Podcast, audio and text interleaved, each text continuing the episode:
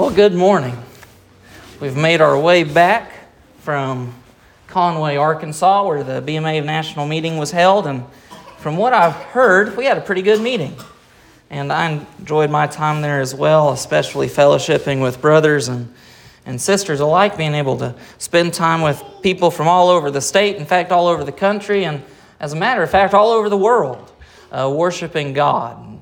And, um, but I tell you what, after all of that, I'm excited to be back in my own church worshiping God with the people that God has called me into community with.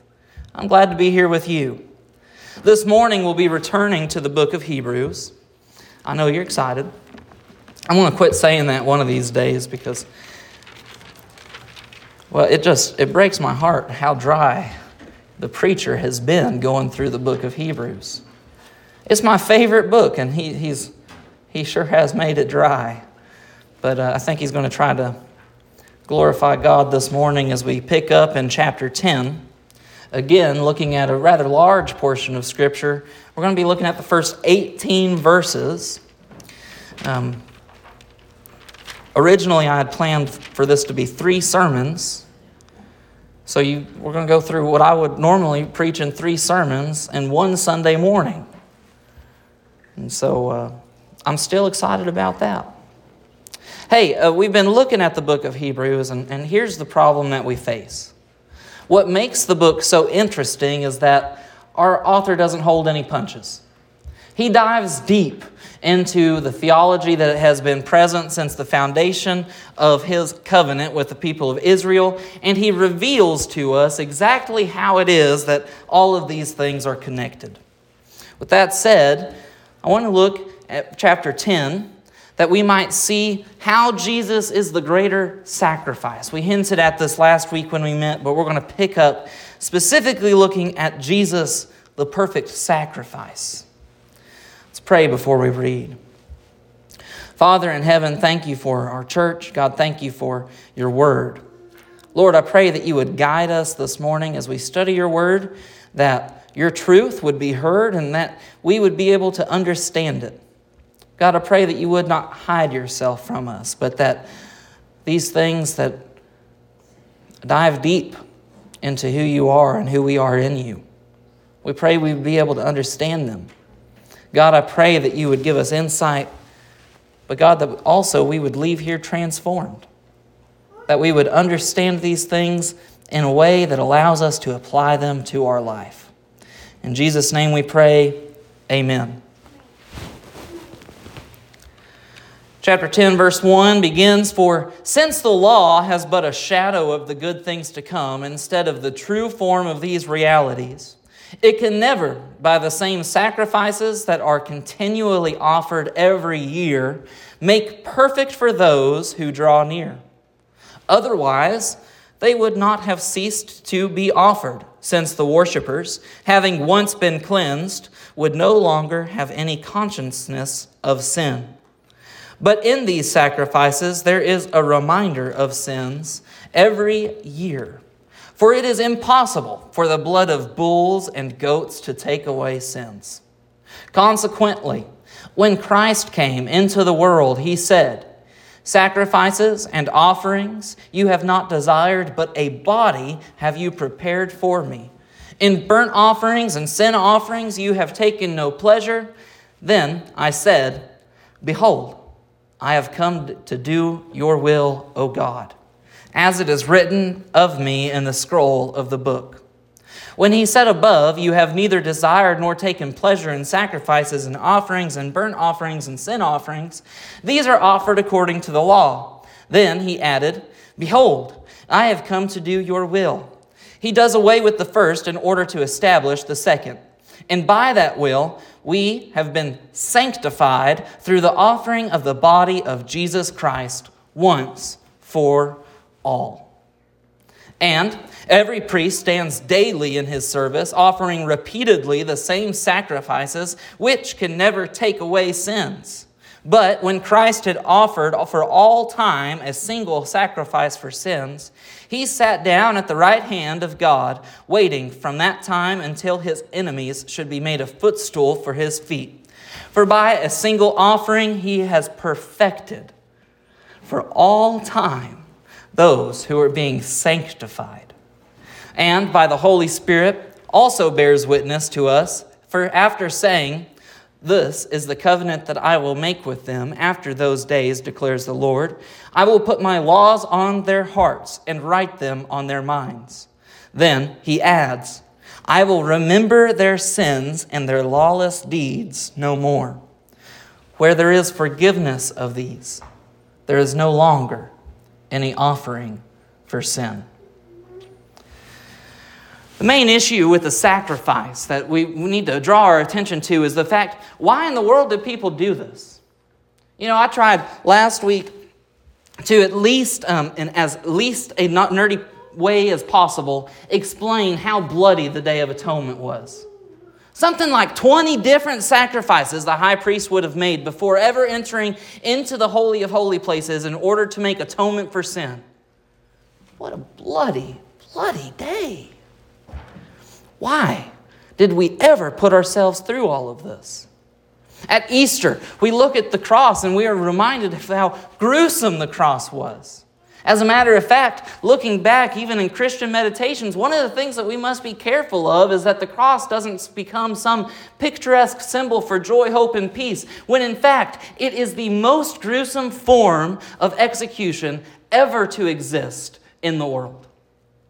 We have to remember what Christ put himself through had meaning and it was painful. What is the purpose of all of these sacrifices? Gruesome, bloody, it's a painful reminder of sin. Our author makes this very point when he says that these sacrifices, year after year, caused the people to remember that they were sinners. That's verse 3. But in these sacrifices, there is a reminder of sins coming back year after year to perform these ritualistic offerings as a form of atonement reminded the people that they were a sinner in need of God's forgiveness. But you know what? Their consciousness was never made clean. We talked about this last week. They got through the atoning sacrifices, they got through all of these different things, and they still left feeling like muck, like the scum of the earth.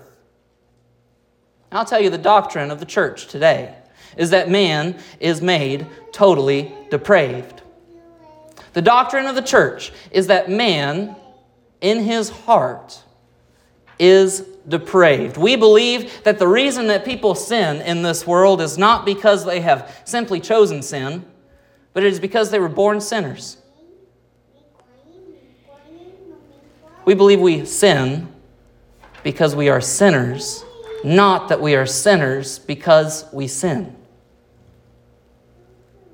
Man, even studying the New Testament doctrines of the church, I'm reminded of my depravity.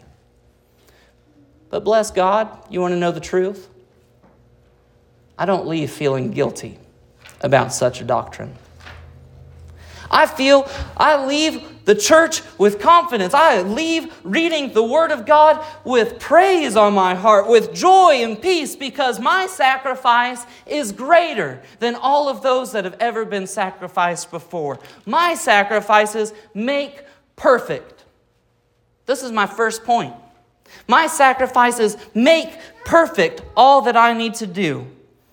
This is the author's point. If you look at verse 1, he says that the sacrifice makes perfect those who draw near.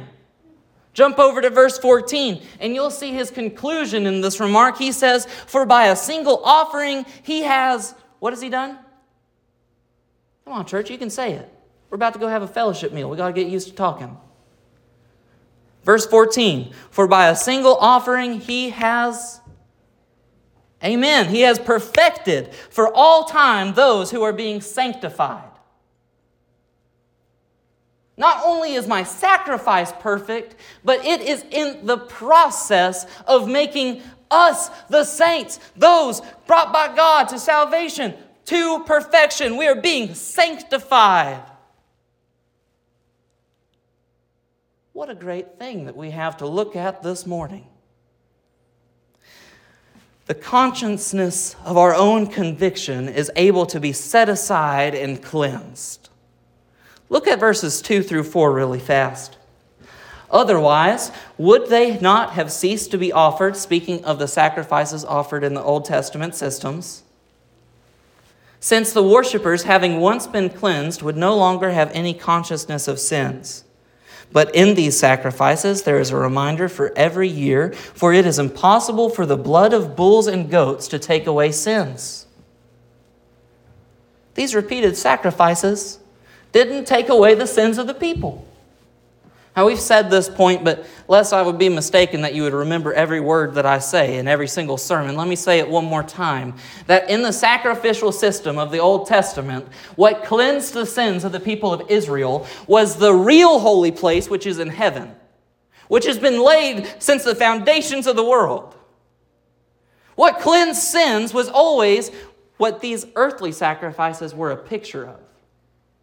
We saw but a shadow being cast by the glories of heaven of what was taking place in the real Holy of Holy Places. What cleanses our consciousness is that we know that these things have been set aside because now, even us today, looking back at the cross, no longer look forward to the day that the sacrifice would be made, but we are able to rest in the confidence that we know that the crucifixion and the resurrection actually happened. Jesus' teaching on this issue is quoted by the author of Hebrews. In verse 5, he continues by saying, Consequently, when Christ came into the world, he said, Sacrifices and offerings you have not desired, but a body you have prepared for me, and burnt offering and sin offerings you have taken no pleasure. Then I said, Behold, I have come to do your will, O God, as it is written of me in the scroll of the book. Those of you that know your Bible, should be confused by the statement that Jesus said this, because this is very clearly a quotation from Psalm 40. What was our author saying then when he attributed Psalm 40 to the very words of Jesus Christ? If we looked back at Psalm 40, we would find that it was written by David originally. Again, our author is showing us that David was yet a shadow of the Christ who would come to fulfill all of these things. The technical word for it is David was but a type, and Christ was the antitype. He was the antitype of the king who would rule over the people of God, who would have lordship in all of these things because he is able to say that God has never once desired sacrifices. Never once has he desired the sweet aroma being lifted up from the altar. But he has always desired what it is a picture of. He's desired his people to want to know him. All along in the entire system that is laid out by the book of Leviticus, Aaron's descendants and everyone that would come after him. God has not been after sacrifices and offerings, but He's been after a people who would be obedient, who would love Him, who would be concerned with Him, whose character would be reflective of all the goodness of the King of heaven. What he found instead was rebellious people with stiff necks who are depraved by nature, who run away from him in every chance that they could possibly get, who, even when facing conviction of sin and awareness of their own ungodliness, run away. Here's the shame in the church that we know the truth of God's word, that we continue to sin that we hear the Word of God proclaimed wherever it is, we hear conviction, and instead of responding to conviction the way God wants us to, with repentance, with contrition, with atonement, so that we can leave at peace, we would rather walk away still feeling guilty, or worse yet, get mad at the fact that somebody made us feel convicted. We hear a sermon that stirs our heart. We hear the Word of God proclaimed in such a way that we recognize that we've been living in sin. We hear the Word of God taught in such a way that we recognize that our attitude is ugly, that it doesn't reflect God's people. We look inward at ourselves and we say, I might be the problem. Well, thanks God that we have the ability to run towards Him. But it is all the more shameful when instead of running towards Him, we run away. Rather than face the truth, rather than run towards Him, we place all of our confidence in the fact that, well, God's sacrifice was so perfect, I'm going to continue doing what I want so that when the time comes that I finally grow up, whenever that day may come, by God's will, I'll be able to repent, but not right now. As a matter of fact, if you keep pressing me on this issue, we're going to have a real problem. My exhortation for you, church, is to keep pressing. We stand on the Word of God that does not need any negotiation, any swaying one direction or the other. We stand on the Word of God with absolute authority. We can have confidence in being able to say that when somebody is convicted, it's not our fault that they're convicted. The truth convicted them all on their own, and the only reason it convicted them of it is because it was placed in their mind. Here's the reality if you've ever convicted somebody of, of doing something that might be uh, questionable or immoral or whatever it is, you didn't do it. What makes somebody feel convicted is that they're convicted because they know it themselves. What makes them angry is they're embarrassed that you can see it too. We have a sacrifice that God doesn't desire these perpetual sacrifices. Rather, He says, Come, that He has come to do God's will, as it is written in the scroll of the book about Him. There's a lot of different directions we could go with this. A lot of different directions of truth that is being revealed to us by God's word here. First of all, there is the fact that God doesn't want us to rely on these sacrifices, but He desires what Christ ultimately gave obedience. He desires concern for what God asks us to do. Second, there is the fact that Christ, in being obedient, became the sacrifice that bulls and goats never could have been because they weren't moral. He became the sacrifice that through obedience was made perfect. Such that when he was crucified on the cross, Jesus Christ became the only sacrifice we will ever need. I love it when we get to verse 8. These are my favorite kind of passages to preach. You want to know why? The author of Hebrews already exposited what he meant by quoting Psalm 42. Check this out. When he said above, he's a preacher. He read the text from Psalm 40, and then, he, then he's going to tell us what it means. When he said above, you have neither desire nor taken pleasure in sacrifices and offerings and burnt offerings and sin offerings, describing all of these things that come according to the law. He's saying all of these things have been, that have been established that you have been placing your confidence in. He says after that, he says, then he adds, Behold, I have come to do your will. What's it all mean? He does away with the first in order to establish the second. Because obedience doesn't repeal the law, but it makes it no longer necessary. Now, this is some utopian vision. Imagine a world where it's necessary for us to atone for sin, that we might have a right standing and a right relationship with God. Now imagine a world where we don't have to constantly go to this atonement because we can simply obey.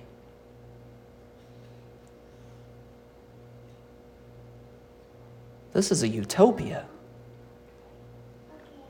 I've got a little bit of good news and a little bit of bad news. And they're both in the same thing. We're not going to see this until heaven. Oh, it's good news because we're going to see it in heaven. It's bad news because we've got to wait a little bit. He does away with the first in order to establish the second. Verse 10 goes on, and by that will we have been, by that will we have been sanctified through the offering of the body of Jesus Christ once for all. You know what I think the problem is when we talk about obedience? It's actually very simple. I don't think we actually want to be obedient.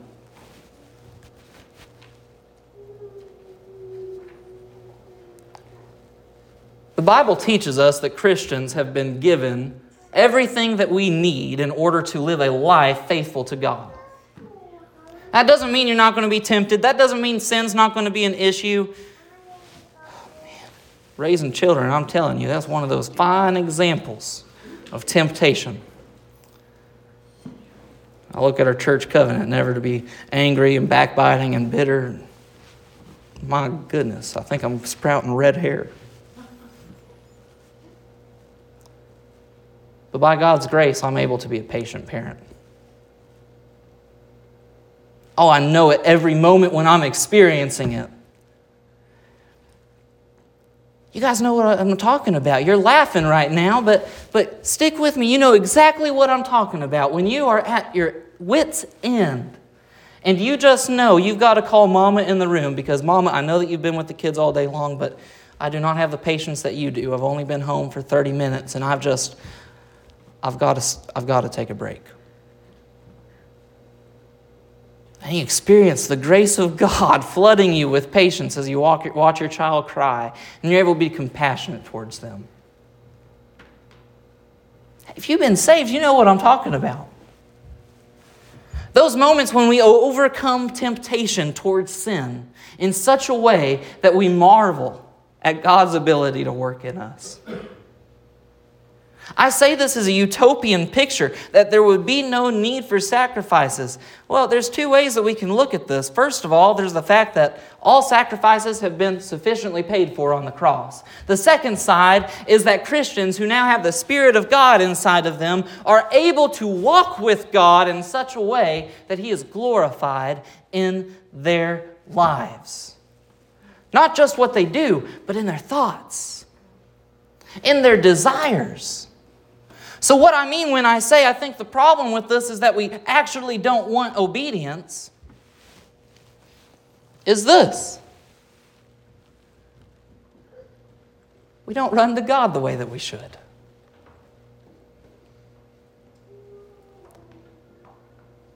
It's a little bit of a conundrum because in my, with my mouth I say that I do, but in my actions I say that I'm just continuing to struggle with this in such a way. We don't run to God the way that we should. I think about the people in the Bible that stand out as phenomenal men of God, none other than David. I think King David's a fine example. The author of Psalm 40, as a matter of fact. Those that we will refer to as the man after God's own heart. The reality is, if you read the story of David's life, what you will find is that there were plenty of other people in the Bible that seemed to be a whole lot more holy than David. But not one of them repents the way David does. You know what makes David a man after God's own heart? He's heartbroken over his sinfulness. He's turned over. He runs to God like a child running to his parent, apologies spilling off of his lips. When he apologizes, he leaves, and with confidence, he doesn't return to that same sin. Obedience is possible for the Christian. Now, it's not without trial, and I'm not saying you're going to be perfect and never fail. But I'm saying if your heart is right with God, you're able to overcome a whole lot more than you think that you are. Because He is faithful we got to get to verse 10, this really exciting verse. Because the reality is, by this perfect sacrifice of Christ, we have a promise standing right before us. He says, And by that will we have been sanctified through the offering of the body of Jesus Christ. Now, what will is he talking about? He's talking about the will of the Father. Because Jesus says, I came to do your will. And by your will, we have been sanctified through the offering of the body of Jesus Christ once and for all. In heaven, there's not this repeated sacrifice taking place in the Holy of Holy Places, but rather Christ died once. It was sufficient, and it doesn't need to be repeated. We've been sanctified once and for all. Now, sanctified is a church word. Let's pause for a second and define it. You're probably familiar with it when you've heard of people um, taking part in. Uh, I can't even. Remember, we call them ordinances. What do other people call them? Sacraments. It comes from the same word. So people participating in sacraments do so so that they can be sanctified. Now, we call them ordinances because we don't believe that, that these things cause a person to be made holy. We believe God does that. Well, as a matter of fact, that's what the Word of God says right here in verse 10 By the will of the Father, you've been sanctified. What does sanctified mean? True as for means to be made holy. Now, you can look at that in a lot of different ways. It means to be made righteous, it means to be made purely for God's own will. Uh, the better definition, I think, is to be set apart, designated for a particular purpose. This is like the fine china that only comes out at Thanksgiving and Christmas. My family's gotten too big. Our fine china actually comes from China now in the form of paper plates. But to be sanctified means to be set apart. Set apart and designated for a particular purpose. By the will of God, we have been set apart through the offering of the body of Jesus Christ once for all. Here's what the cross has done it has taken those who are brought to salvation by God, and it has designated them for a particular purpose. Not only has it restored our relationship with God and the atoning work, this sacrifice has made us to be an, an obscure, strange, peculiar people designated for obedience to God. This is where we get the idea of holiness meaning righteousness. I've been set apart for the purposes of God in such a way that when I live my life, I do so to the glory of God in all that I do. I'm not weird about it. I don't do things just to be weird. I still live in the world. I, still um, still live in the world as it, as it were, but where the world contradicts the Word of God, I'm going to obey the Word of God. which means I'm going to start looking weirder and weirder as time goes on. I get it, and I'm not worried about that. This greater sacrifice of Jesus Christ's body has set those who are called into salvation aside for the purposes of God. This all builds. Remember, he said he's making us perfect. Setting aside all our blemishes and mistakes, he's making us perfect. Let's look here at verse 11. While other priests stand regularly, Christ's sacrifice is complete. It's done. All the grace that we need in order to get through this world is provided for us in the sacrifice of the cross.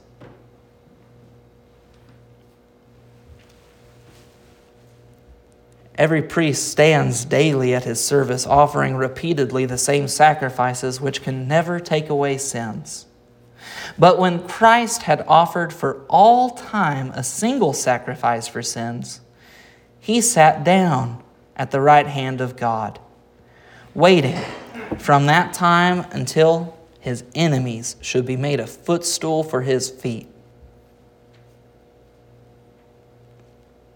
Christ has made himself not only king, not only sacrifice, not only priest, but he has made himself the one who is able to judge. He came into this world saying, Behold, I have come to do your will, O God. And now this is the measure and standard by which he will judge the world. Those that have done the will of God by coming to him by, by faith in Christ, and those who did not. All those who refused him, he will judge, calling them enemies that should be made a footstool before his feet. Jesus now waits. He is not in the Holy of Holy Places making sacrifices. He now sits down, waiting patiently for the time that the Father has appointed that the world will come to judgment. A time that He will come to reign. A time that the saints will come to reign alongside Him.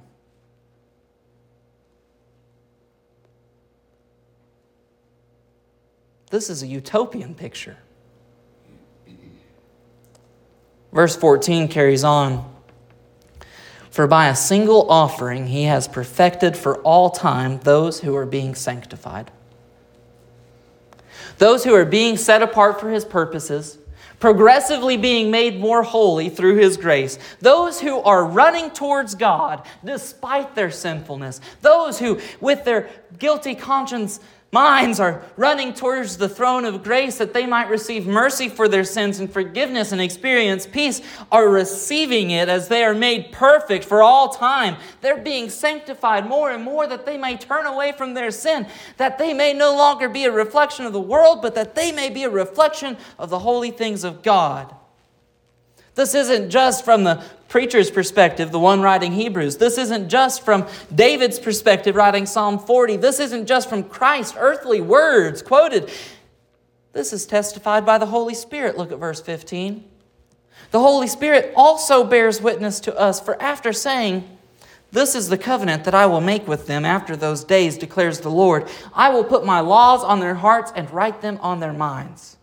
This quotation from Ezekiel carries with it what I think is the greatest promise of all in the whole Bible that God gave us His law that we might be able to understand what righteousness is, but He gives us our, His Son that we might be able to live it.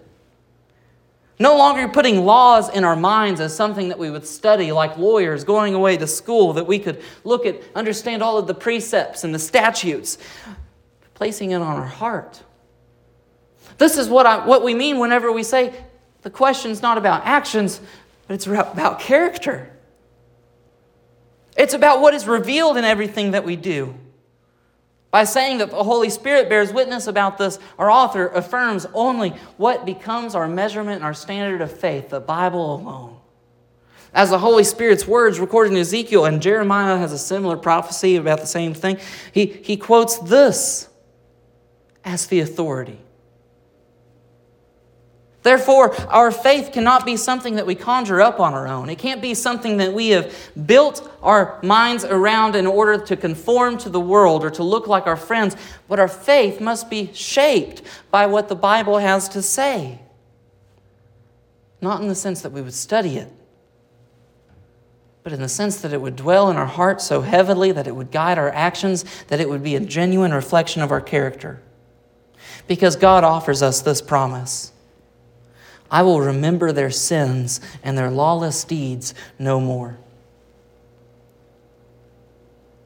Look at that. Verse 17 I will remember their sins and their lawless deeds no more.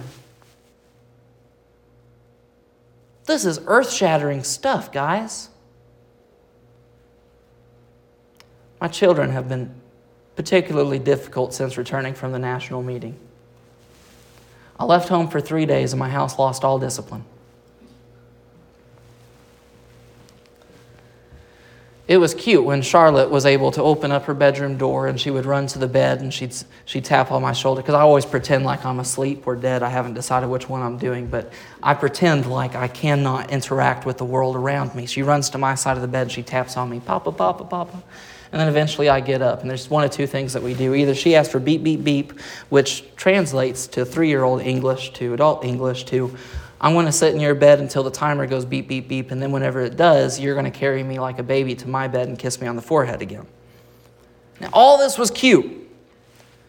In the three days that I was away, Charles learned to open his door. And it is not cute when two toddlers are getting out of bed. Because now what has happened is Charlotte has learned that after the second time that she does this, I say no, and she has to go to bed by herself, and it makes her sad. So instead of coming to my bed, she now goes to Bubba's bed because she can turn Bubba's TV on. And so I hear the door open in the night. We went to bed at 1 o'clock in the morning. That's why my kids are acting up this morning. They went to bed at 1 o'clock in the morning doing this dance with me. It was not cute. Here's how the story ends I put both of the children in their bed and I told them that if they got up again,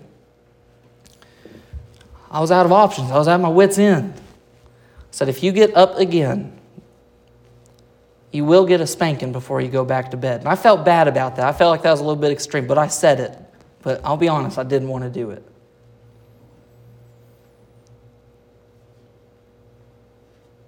Sat down on the couch and I waited 10 minutes and I thought, all right, we're in the clear. So I started to get up and walk to my room and I heard Bubba's door. And here comes Bubba, like some secret agent, barreling down the hallway, turning his head around the corner, and he looked at me and he went, He turned around, started going back towards his room. I said, Bubba, come here. The living room's dark. I sat him down next to me. I didn't want to spank him. So I looked at Bubba and I said, Bubba, what did I say was going to happen whenever you got out of room out of your room? And he said, You spank me. So that's right. You deserve a spanking, Bubba.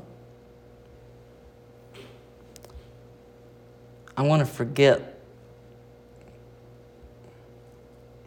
I want to take it out of my memory that you got out of bed until tomorrow morning at 10:45 when I use you in a sermon illustration in front of the whole church. I want to forget that you did this if you go and get back in your bed right now. And he did. God says he's not going to remember our sins anymore.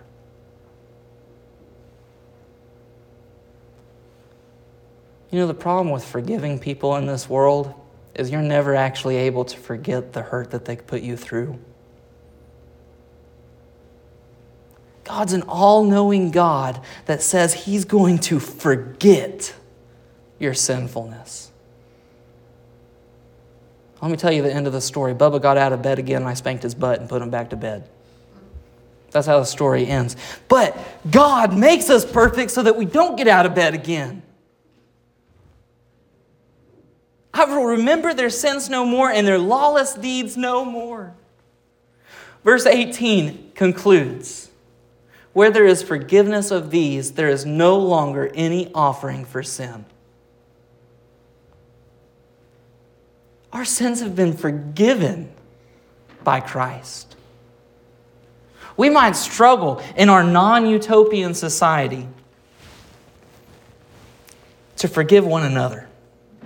Even within the church, we might have issue with one another and forgive one another for it and walk away and struggle to actually be friends again because we're not capable of forgetting. But the measure of forgiven, for, forgiveness given to us by the Bible is that an all knowing, all powerful, all present God puts out of his memory the things that you come and ask forgiveness for. He forgets them so that your relationship with Him would be as though He had just created you.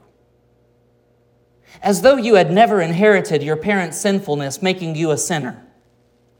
As though you lived in a world and were perfectly made in the image of God, no longer distorted by anything, but were able to live according to His will perfectly. This is the God that we run towards. Sure, obedience might be a bad word. Sure, we might not be able to see the glories of this until heaven. But you know what? If we really know what the Bible's promising us, we're going to run towards this with all of our strength and with all of our might. Everything that we want and everything that we are is going to be given over to wanting to be an obedient child of God, to be obedient to Him in every moment and every decision of our lives. And when we fail, we're coming to my favorite verse. Let me give you a sneak peek into next week. We're going to have confidence to draw near to the true heart in full assurance of faith, with our hearts sprinkled clean from an evil conscience and our bodies washed with pure water. That's chapter 10, verse 22. Because we get to have a relationship with God. Amen. Father in heaven, I thank you for your word. God, I pray that you would convict our hearts.